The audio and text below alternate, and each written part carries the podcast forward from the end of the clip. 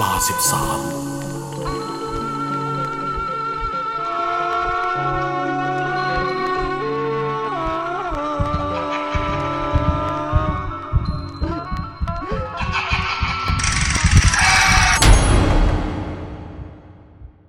แรงอาถรรพ์หมู่บ้านสมัยสงคราม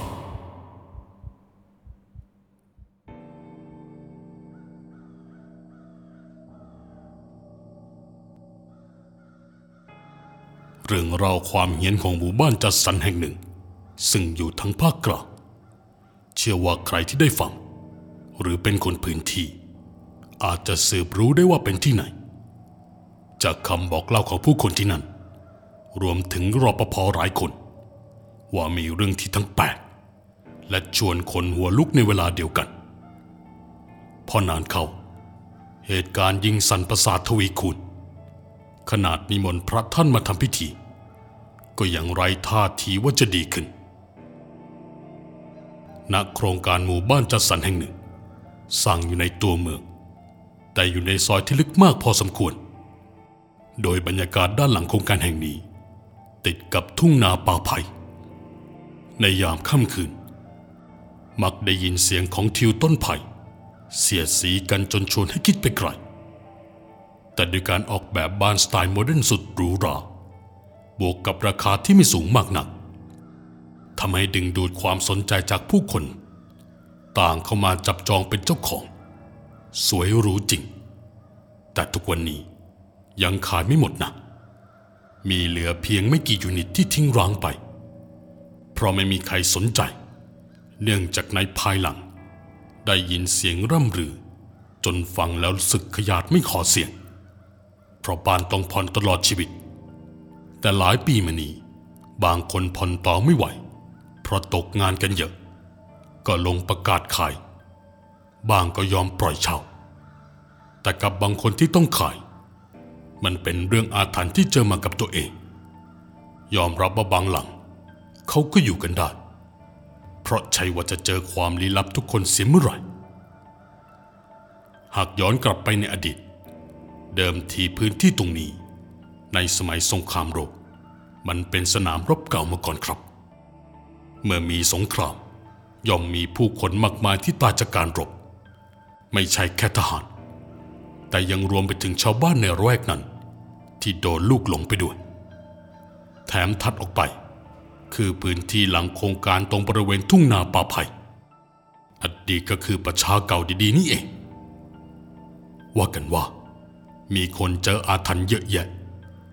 ผู้รู้เขายังออกมาแย้งว่า คงเพราะตอนสร้างไม่ได้มีการทำพิธีพลิกแผ่นดินซะก่อน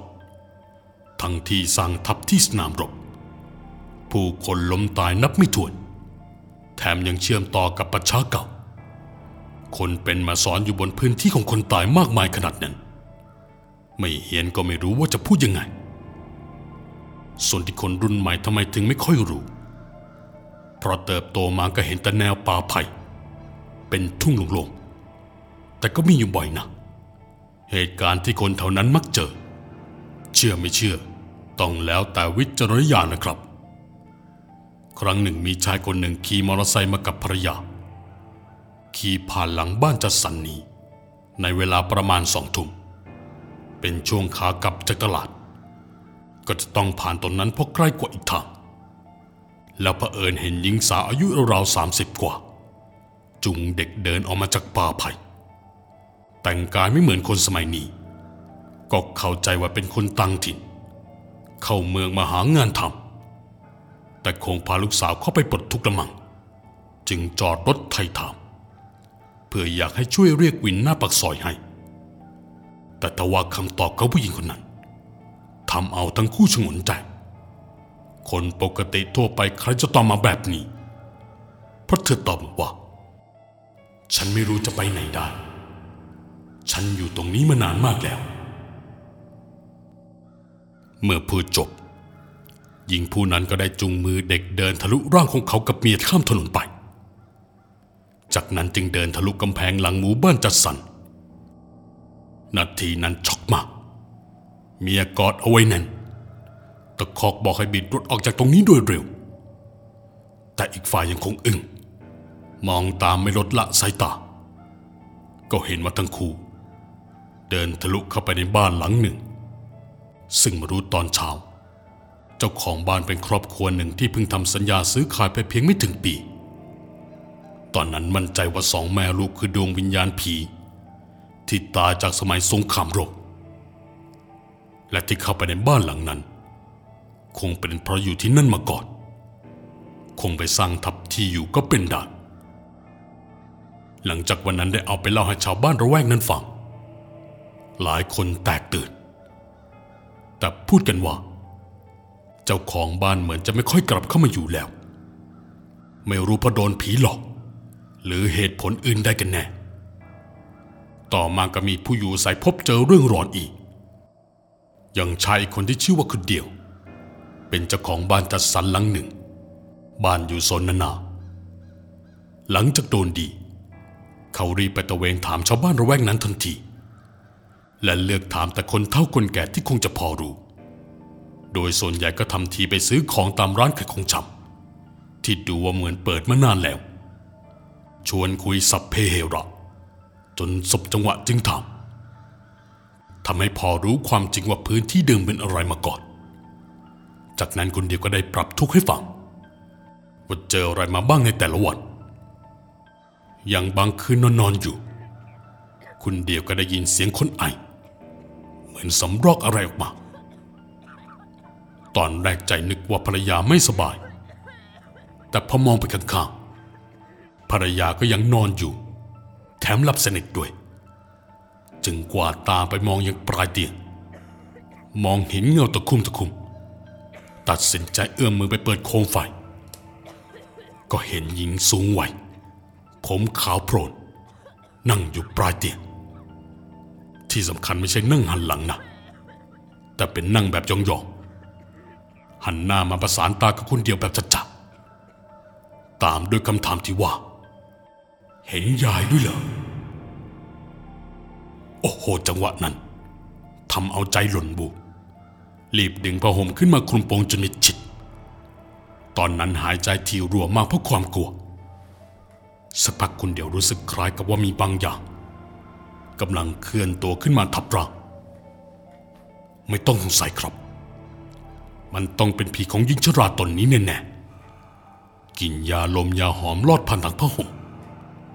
คล้ายกับว่ายายแก่ก้มหน้ามาแนบกับใบหน้าของเขา คุณเดียวกลัวมาก จึงตั้งสติและท่องบทพาหุง สักพักความรู้สึกที่เหมือนตนถูกค่อมเอาหน้าแนบอยู่ ก็อันตรธานหายไป พอรุ่งเช้าภรรยาเข้ามาหวานใส่คนเดียว แล้วพูดบอกว่าขอบคุณมากนะ ที่ดึกขนาดนั้น ยังลุกมานวดฝ่าเท้าให้ทั้งคืน พอปฏิเสธว่าไม่ได้ด้วนหายภรรยาดันไม่เชื่อ จึงเล่าให้ฟังว่าเมื่อคืนเจออะไรมาบ้าง ภรรยาบอกว่าเชื่อแล้วที่เล่าเป็นความจริง พอรู้อะไรไหมเพราะที่ฝ่าเท้ามีกลิ่นหอมยามองอยู่เต็มเลย ทั้งที่บ้านเราไม่มีของพวกนี้ สันนิษฐานกันว่า หญิงชราคงเอ็นดูมานวดให้ เพราะก่อนนอนบนปวดเท้า แต่คงไม่ชอบคนเดียวแหละ จึงได้หลอกจนผมร่วง หลังจากนั้นลูกบ้านคนอื่นเริ่มมีการจับกลุ่มคุยกัน และมันก็หนีไม่พ้นเรื่องคนหัวรุก โดยมีคนเดียวร่วมวงด้วย ซึ่งนอกจากลูกบ้านแล้ว คนในระแวกนั้น ที่เปิดร้านขายของชำมักจะจับกลุ่มเล่าให้ฟังกันอยู่เสมอ ไม่ได้นั่งเทียนเล่าอ้างนะแต่เป็นเพราะอยู่มาก่อนสร้าง รู้จักพื้นที่ตรงนี้กันดีทั้งนั้น ป้าร้านชำบอกว่า ที่ดินนี้ตกทอดมาจากบรรพบุรุษของเจ้าของโครงการจริง ๆ มันมีอาถรรพ์ตั้งแต่คนงานก่อสร้างนั่นแหละ คนงานชายคนนี้เป็นลูกค้าประจำชอบมาซื้อเครื่องดื่มชูกำลัง เขาชื่อคม อยู่มาจนจะจบงาน ก็เพิ่งจะโดนหลอก เขาเล่าว่าตอนนั่งกินข้าวช่วงพักเที่ยงก็กินข้าวกับคนงานคนอื่นตามปกติเลย ทุกคนกินกันเสร็จเรียบร้อย เหลือแต่ขมนั่งอยู่คนเดียวตรงนั้นจู่ๆก็รู้สึกเหมือนว่ามีใครมานั่งอยู่ข้างหลัง แล้วเอามือมาแตะที่บ่า จนรู้สึกว่าเจ็บ เจ็บเหมือนแรงจากการถูกทุบจากนั้นก็พูดขึ้นว่าทำไมกินไม่แบ่งเสียงนั้นเยือกเย็น มันเป็นเสียงพูดที่มีลมเย็นๆ เป่าโดนมาตกที่ท้ายถอย คมจึงเอี้ยวตัวหันไปมองว่าใครมันมาแกะ แต่ก็ต้องตะลึงเมื่อหันไปตรงนั้น มันกลับวางป่าไม่มีใครสักคน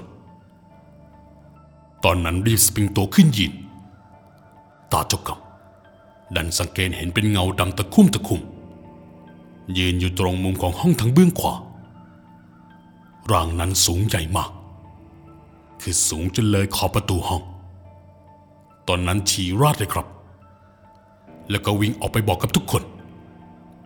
จากนั้นก็กลัวที่จะกลับมาทำงานที่นี่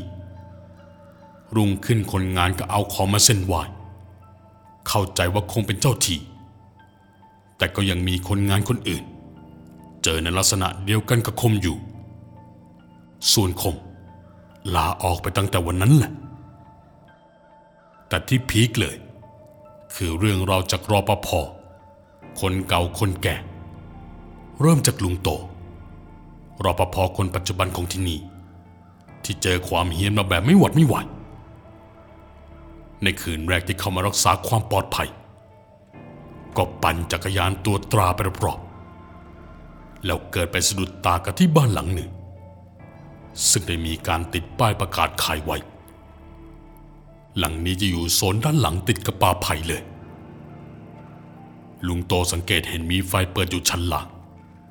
ซึ่งนับว่าผิดสังเกตแล้ว เนื่องจากเป็นบ้านที่ติดประกาศขายอยู่ ตอนเดินตรวจเมื่อกลางวันก็ไม่เห็นมีใคร เพราะโดยส่วนใหญ่ถ้าหลังไหนขายจะไม่มีคนอยู่แล้ว แต่เวลานี้ กลับเห็นคุณตาคุณยายคู่หนึ่งสวมชุดผ้าแพรกวักมือเรียก พยายามตะเบงเสียงอันแหบพร่างแกออกมา ยามยาม ช่วยเข้ามานี่ทีลุงโตจึงได้ปั่นเข้าไปหา ตายายคู่นี้จึงบอกให้เข้ามาข้างในก่อน แกจะขอให้ช่วยเปิดไฟข้างบนให้ที ลุงโตลังเล แล้วลูกหลานไปไหนทำไมไม่ใช้กัน เพราะหากสิ่งของมีค่าเกินหายไป มีหวังแกอาจจะช่วยได้ จึงเอ่ยถามออกไป แต่ก็ได้รับคำตอบว่า ตายายแก่แล้ว ขึ้นลงบันไดลำบากมาก ปวดข้อปวดเข่าทั้งคู่ แกบอกปกตินอนกันอยู่ห้องชั้นล่าง ข้างบนจะเป็นห้องนอนลูกสาวและหลานสาว แต่วันนี้ยังไม่มีใครกลับมา ครับครับ ถ้าอย่างนั้นก็ได้ ลุงโตเดินขึ้นบันไดมาเรื่อยๆ รู้ดีว่าสวิตไฟของแต่ละจุดอยู่ตรงจุดไหนบ้าง เพราะก่อนนั้นก็มีการเข้าไปอบรมเพื่อช่วยเหลือลูกบ้านเวลาฉุกเฉิน เมื่อเดินขึ้นไป ก็ถึงจุดที่เป็นสวิตช์แต่ทว่ากลับคำหาไม่เจอซะอย่างนั้น ลุงโตใช้ไฟฉายส่องหาไปเรื่อยๆ ระหว่างนั้นก็ได้ยินเสียงคุณตาตะโกนขึ้นมาว่าทำไมถึงยังไม่เปิดไฟอีก ลุงโตคิดในใจทำไมคุณตาใจร้อนหนัก เพิ่งเดินมาถึงแท้ๆจึงถามกลับไปว่า สวิตช์อยู่ตรงไหน เนื่องจากตนหาจนทั่วบริเวณแล้วก็ไม่เห็น จากนั้นก็ปรากฏเป็นเสียงวอเข้ามาจากลุงปอง รอปภอีกคน ไอ้โต เอ็งเข้าไปในบ้านร้างทำไม หลังที่ประกาศขายไม่มีคนอยู่ บ้านล้างอะไรวะ คนละหลังละมั้ง ข้าอยู่ซอยสุดท้าย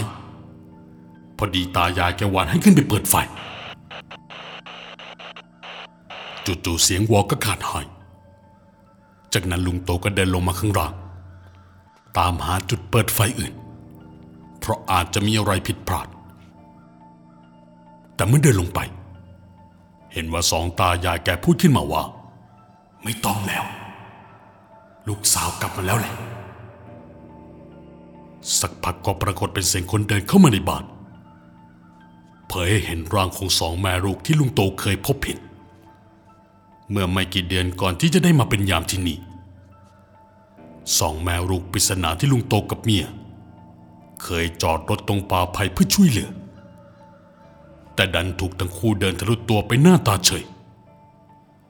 ภาพความทรงจำในวันนั้นย้อนกลับมา นาทีนั้นแทบช็อก ปากอ้าค้างด้วยความอำอึงแต่ดีที่เคยบวชมาจำได้ว่าสมัยเป็นพระ ก็เคยเจอผีจังๆมาแล้ว ตอนเป็นพระยังฝึกสติได้เลย และตอนนี้ทำไมจะทำไม่ได้ ลุงโตจึงตั้งสติไว้ได้ถึงแม้ดวงวิญญาณทั้งสี่ จะยืนห้อมล้อมอยู่ก็ตามลุงโตค่อยๆเดินออกจากบ้านช้าๆเพราะถ้าหากวิ่ง มีหวังสติกระเจิงอาจเสียสติไปเลยก็ได้ ประจบมองกับลุงปองที่ปั่นจักรยานมาหน้าบ้านพอดี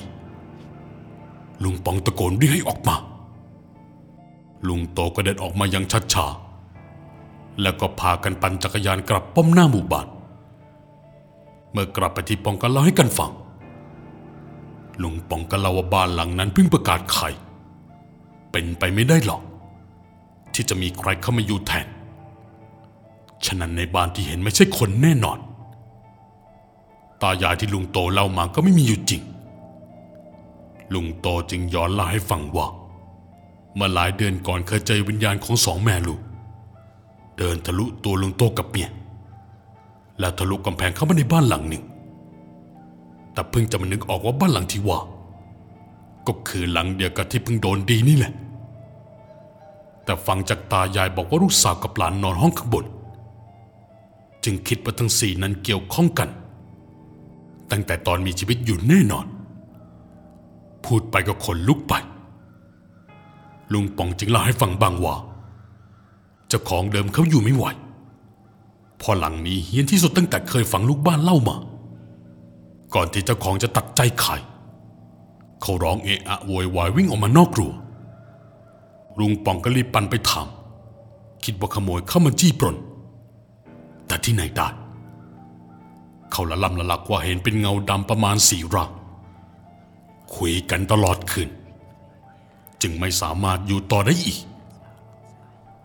นอกจากนี้ยังฝันเห็นเด็กกลุ่มหนึ่งมีทั้งชายหญิง ทุกคนมีกระโพนในข้อมือ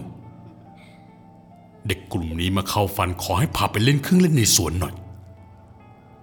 พอตนตอบว่าง่วงขอนอนก่อน เด็กกลุ่มนั้นก็ดูไม่พอใจ พากันไต่ฝาผนังขึ้นไปยังเพดานห้อง แล้วพลัดกันแลบลิ้นปลิ้นตาใส่ พอตื่นจากฝัน ยอมรับว่ากลัวมาก แต่ที่อยู่ต่อไม่ได้จริง ๆ เพราะทำบุญบ้านก็ยังเจออีกซ้ำเดิม อีกอย่างเขามีลูกเหล็ก กลัววันหนึ่งจะส่งผลกระทบกับลูก จึงตัดสินใจย้ายออก นี่ยังไม่รวมถึงความน่าสะพรึงของลูกบ้านคนอื่น ที่ต่างก็อกสั่นขวัญหาย เรียกว่ารังพระทิตย์ตกดินเมื่อไหร่ ได้ยินอะไรไม่ชอบมาพากลเดี๋ยวนี้ต้องถ้าเอาหูไปหนาเอาตาไปไร้กันไวส่วนใหญ่มาเป็นเสียง เหมือนตัวอะไรทั้งเดินทั้งวิ่งอยู่บนหลังคาทั้งทั้งที่หมู่บ้านนี้แทบจะไม่มีแมวจรแต่บางคนก็ได้ยินเสียงเขย่ารัวบานจากนั้นไล่เคาะผนังนอกบ้านอย่างสุดสนาน แต่ครั้นจะให้ย้ายออก หรือปล่อยให้เช่าก็ยากแล้ว คนส่วนใหญ่เขารู้ว่าเหียน ส่วนที่หลงเหลืออยู่ ก็ต้องยอมรับว่าบางคนเขาไม่เคยพบเจอดวงวิญญาณเหล่านั้น คงเพราะจูนกันไม่ติด ไม่เช่นนั้น โครงการนี้คงกลายเป็นโครงการร้างเหมือนบางสถานที่ไปแล้วแหละ และเรื่องราวทั้งหมดก็จบลงเพียงเท่านี้